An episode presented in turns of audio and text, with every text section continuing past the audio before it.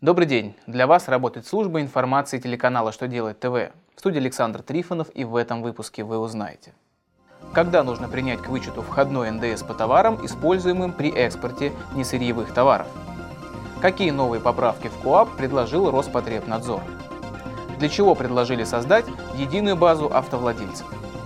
Итак, о самом главном по порядку. Если приобретаемые товары, работы или услуги используются при экспорте несырьевых товаров, входной НДС по ним принимается к вычету по общим правилам.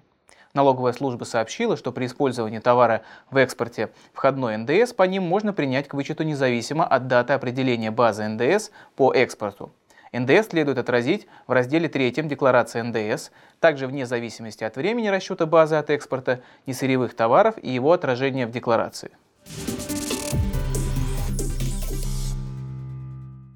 Роспотребнадзор в своем новом проекте предложил расширить административную ответственность при нарушении прав потребителей.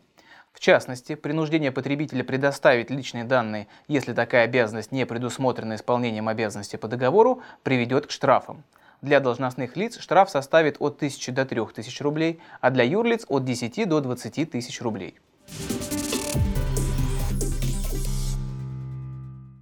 Минфин предложил сформировать единую базу автовладельцев по договорам ОСАГО и КАСКО. Ведомство предложило аналогично с Бюро кредитных историй создать базу автовладельцев. По мнению Минфина, эти сведения помогут правильно определить коэффициент страховых тарифов, по которым рассчитывают цену полиса, и предотвратить действия мошенников. Центробанк должен разработать порядок создания, наполнения и работы с базой. Страховые компании должны будут передать все необходимые сведения, а держателем базы должен стать Российский автосоюз автостраховщиков. Минфин считает, что информация из этой базы должна предоставляться за плату. Исключение сделают Центробанку, судам и правоохранительным органам.